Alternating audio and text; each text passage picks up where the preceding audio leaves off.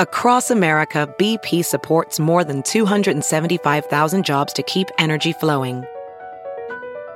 Jobs like building grid scale solar energy in Ohio and producing gas with fewer operational emissions in Texas. It's and, not or.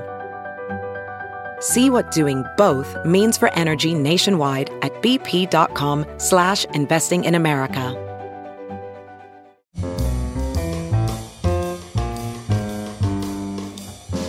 This is Merriam-Webster's Word of the Day for Sunday, May 25th. Brought to you by Merriam-Webster's Collegiate Dictionary, 11th edition. Available from your favorite bookstore or online at www.merriam-webster.com. The word of the day for May 25th is buttress, spelled B U T T R E S S. Buttress is a noun that means a projecting structure of masonry or wood for supporting or giving stability to a wall or building. It can also mean, more broadly, something that resembles a buttress or something that supports or strengthens, as in this sentence. This is a good essay, but it needs a few more facts as a buttress to the conclusions. A buttress is an exterior support projecting from a wall that is used to resist the sideways force, also called thrust, created by the load on an arch or roof. Its name was first adopted into English in the 14th century.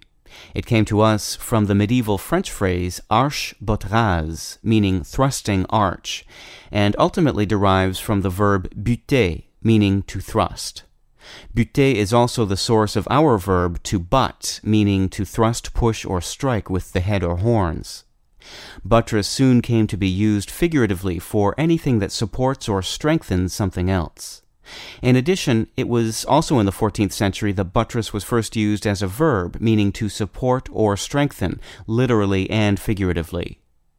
The earliest known use of the phrase flying buttress, used to describe the exterior supporting pillars of a Gothic cathedral, was in 1669 by the architect Sir Christopher Wren. With your word of the day for Sunday, May 25th, I'm Peter Sokolowski. For more information, visit Merriam-Webster online at www.merriam-webster.com.